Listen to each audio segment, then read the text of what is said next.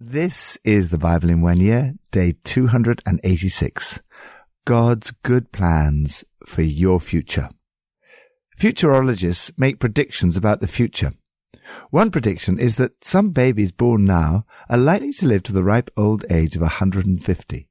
Wired magazine, not long ago, predicted that meal replacement patches taking nicotine replacement patches a step further, would be in existence by 2018 and that by 2020 there would be a new financial currency introduced for purchases in space.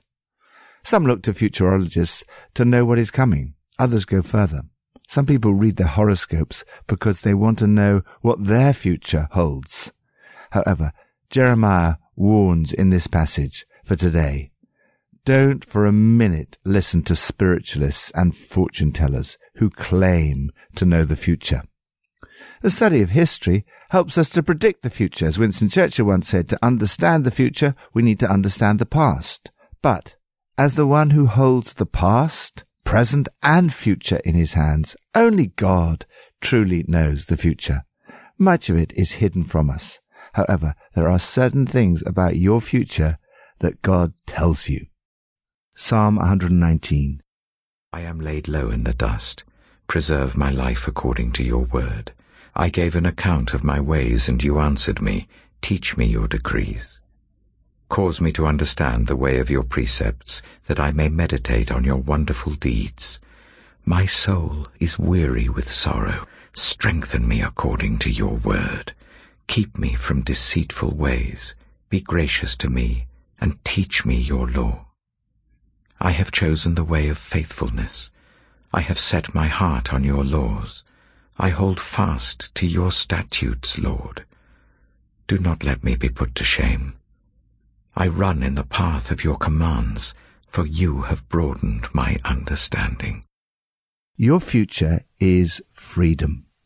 I love the Psalms. There's an honesty, reality, and authenticity about them. We all face temptations, sin, difficulties, sorrows, fears, hopes, and desires. How do you respond to all these challenges? The psalmist does not disguise his feelings. He speaks openly and vulnerably about them. I'm feeling terrible. I couldn't feel worse. You too can be real with God and say, I recounted my ways and you answered me. Spread your case before the Lord, opening your heart with sincerity to Him. There are times of deep sorrow. My soul is weary with sorrow. Pray like the psalmist. Preserve my life according to your word. Meditate on God's word and pray. Strengthen me according to your word. Keep me from deceitful ways. Be gracious to me through your law. Resolve to follow God's ways in everything, but not out of a sense of obligation or guilt. Choose to run in the path of God's commands, for he has set your heart free. Lord, thank you that you have a path of freedom for me, and that in times of struggle I can turn to you and speak honestly with you. New Testament, 2 Thessalonians 1. Paul, Silas, and Timothy, to the church of the Thessalonians, in God our Father and the Lord Jesus Christ. Grace and peace to you from God the Father and the Lord Jesus Christ. We ought always to thank God for you, brothers and sisters, and rightly so, because your faith is growing more and more, and the love all of you have for one another is increasing. Therefore, among God's churches, we boast about your perseverance and faith in all the persecutions and trials you are enduring. All this is evidence that God's judgment is right and as a result, you will be counted worthy of the kingdom of God, for which you are suffering. God is just. He will pay back trouble to those who trouble you, and give relief to you who are troubled, and to us as well. This will happen when the Lord Jesus is revealed from heaven in blazing fire with his powerful angels. He will punish those who do not know God and do not obey the gospel of our Lord Jesus they will be punished with everlasting destruction, and shut out from the presence of the Lord and from the glory of his might, on the day he comes to be glorified in his holy people, and to be marvelled at among all those who have believed. This includes you, because you believed our testimony to you. With this in mind, we constantly pray for you, that our God may make you worthy of his calling, and that by his power he may bring to fruition your every desire for goodness and your every deed prompted by faith. We pray this so that the name of our Lord Jesus may be glorified in you, and you in him, according to the grace of our God and the Lord Jesus Christ.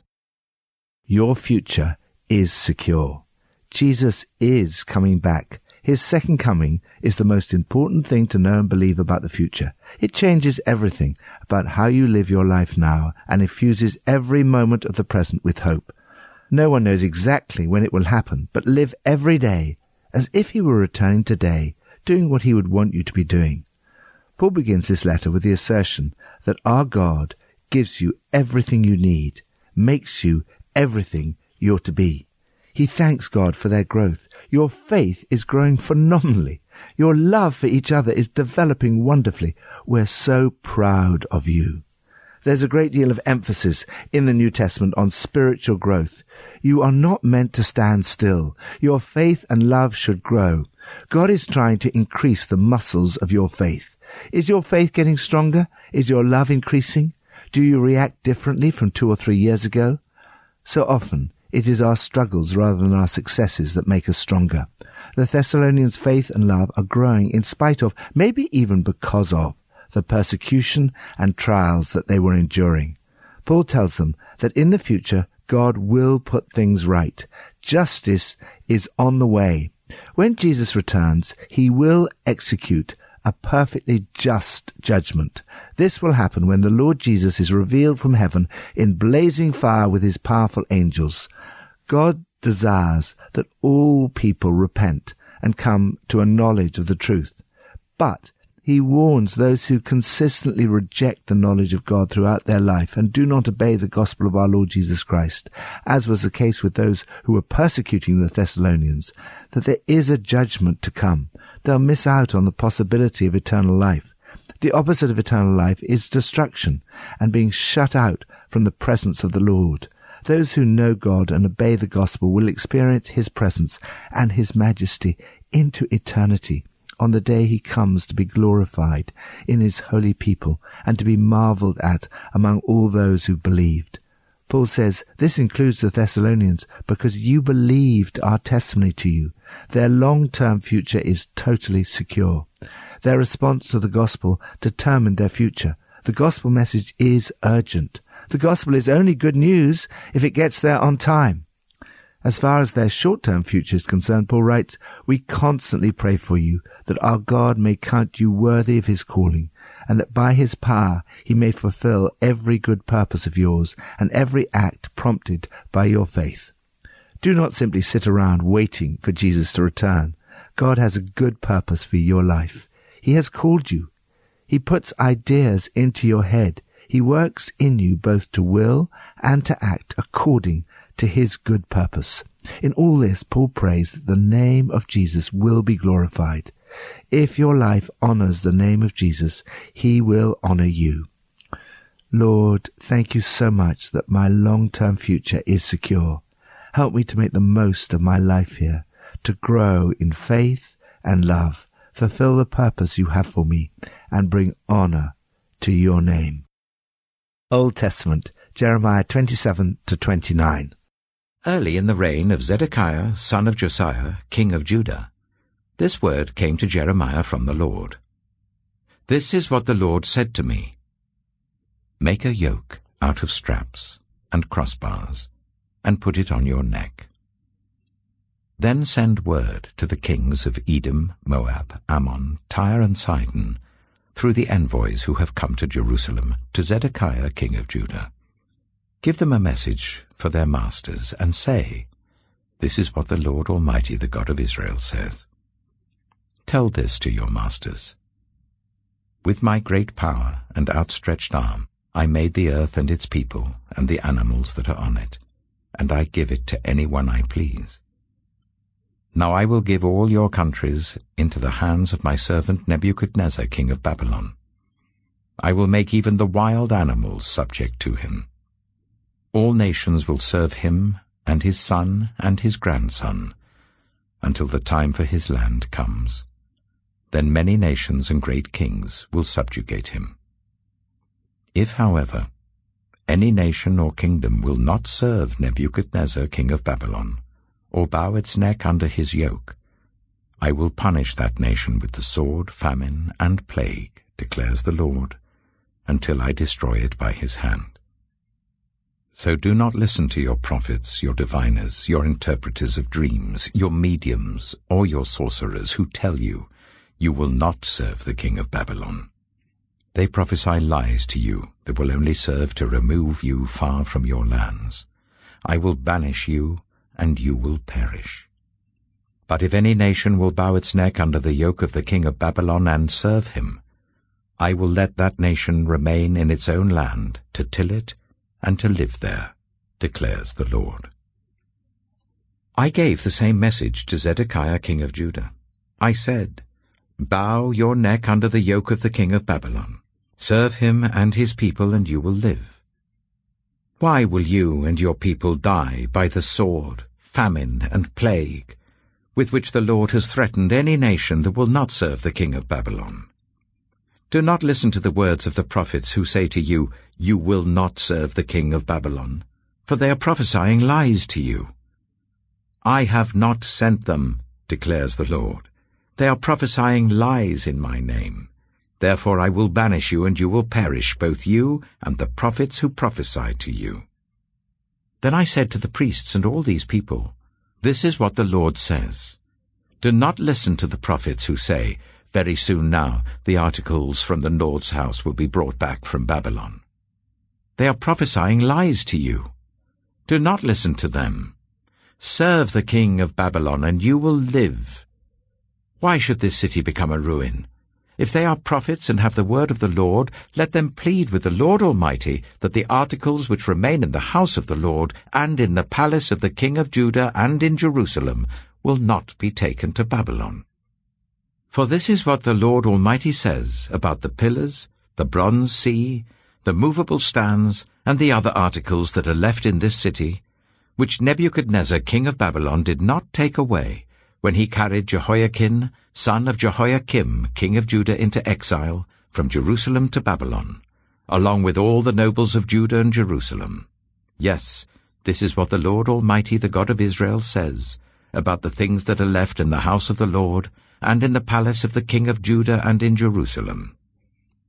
They will be taken to Babylon, and there they will remain until the day I come for them, declares the Lord.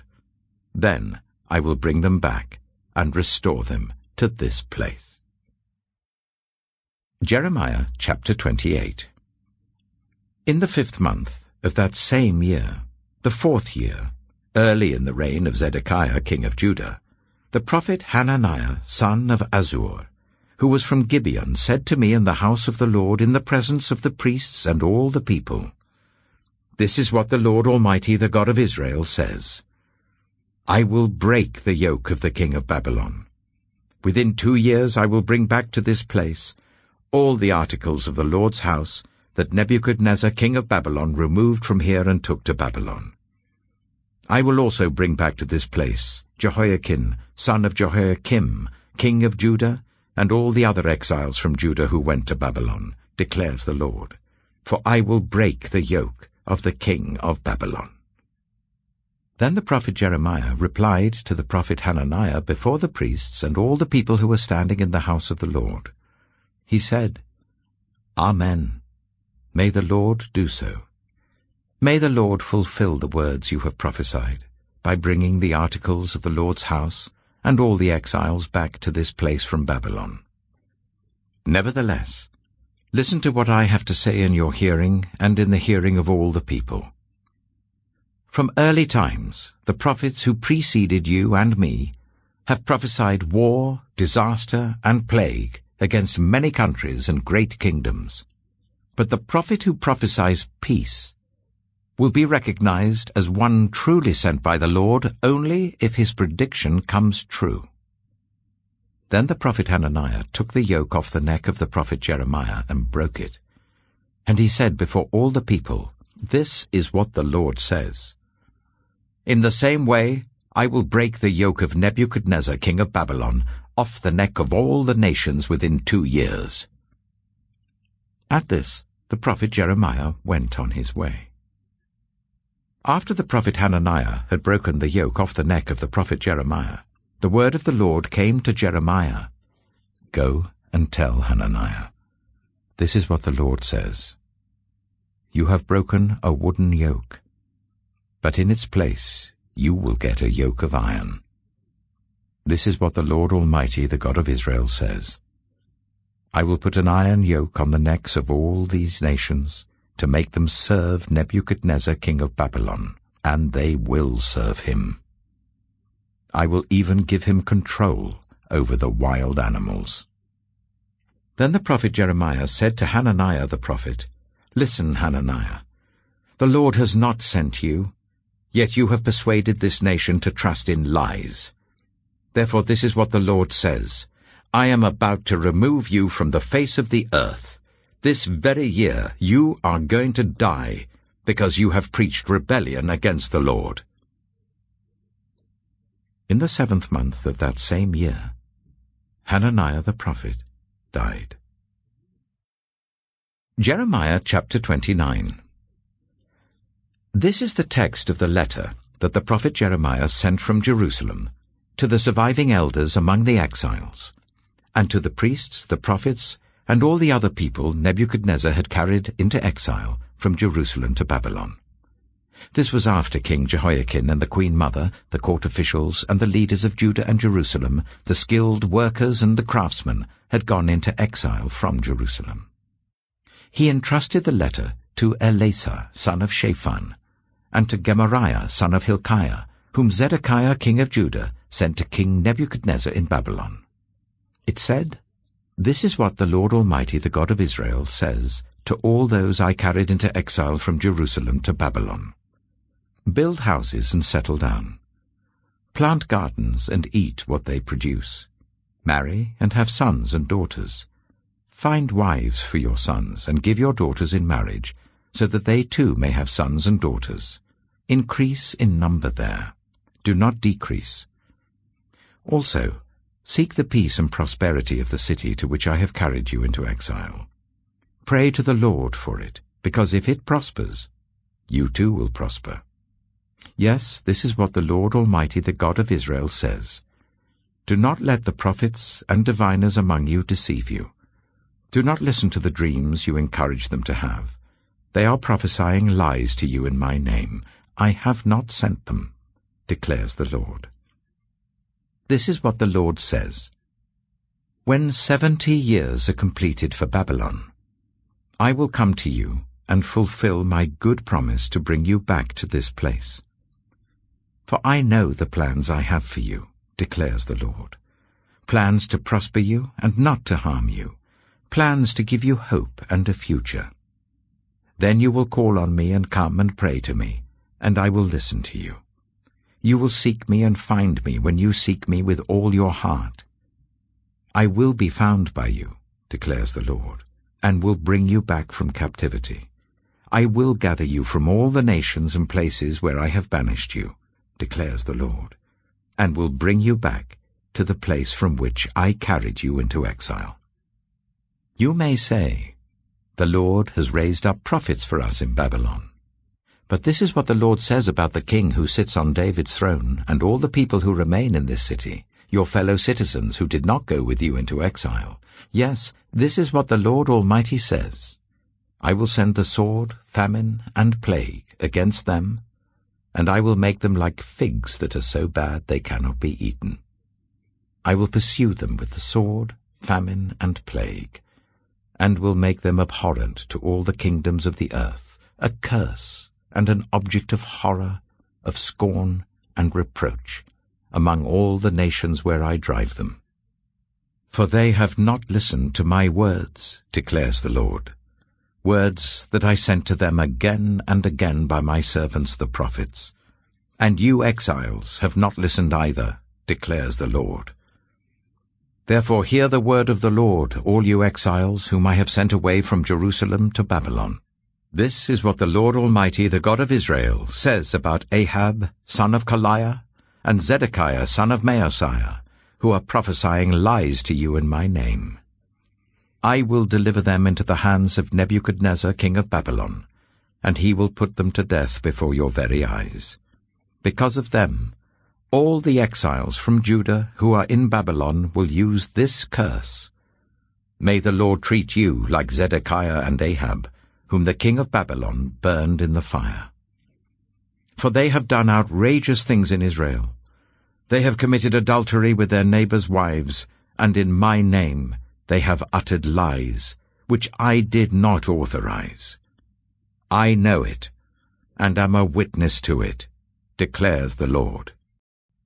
Your future is hopeful. This passage contains one of the most wonderful and often quoted promises of God about his future plans for our lives. Jeremiah was a true prophet. He heard the word of the Lord. There were false prophets around like Hananiah. Jeremiah says, the prophet who prophesies peace will be recognized as one truly sent by the Lord only if his prediction comes true. Hananiah's predictions did not come true because the Lord had not sent him. Jeremiah's prophecies did come true. The people of God did go into exile as he'd warned. Jeremiah speaks the message from the Lord to his people in exile. He tells them, Seek the peace and prosperity of the city to which I have carried you into exile. Pray to the Lord for it, because if it prospers, you too will prosper. There's an important principle here. Generally, you should seek the peace and prosperity of the place in which God has put you and pray for it. This includes places where you may work, your local church, your city and your nation. There's an expression, bloom where you're planted. This passage encourages you to make roots even where you feel uncomfortable or isolated, like in exile. Sometimes the place where you find yourself is not where you want to be, but if God has led you there, then that place must be fertile ground for God's work in you to thrive. God promises his people that the exile will come to an end. When seventy years are completed for Babylon, I will come to you and fulfill my gracious promise to bring you back to this place. This is the context of the wonderful promises. For I know the plans I have for you, plans to prosper you and not to harm you, plans to give you hope and a future. Then you will call upon me and come and pray to me and I will listen to you. You will seek me and find me when you seek me with all your heart. I will be found by you. God has good plans for you. They're not plans for your failure or defeat. They are plans to prosper you. They're not average or mediocre plans. They are good, pleasing, and perfect. But God will not force his plans on you. He requires your cooperation.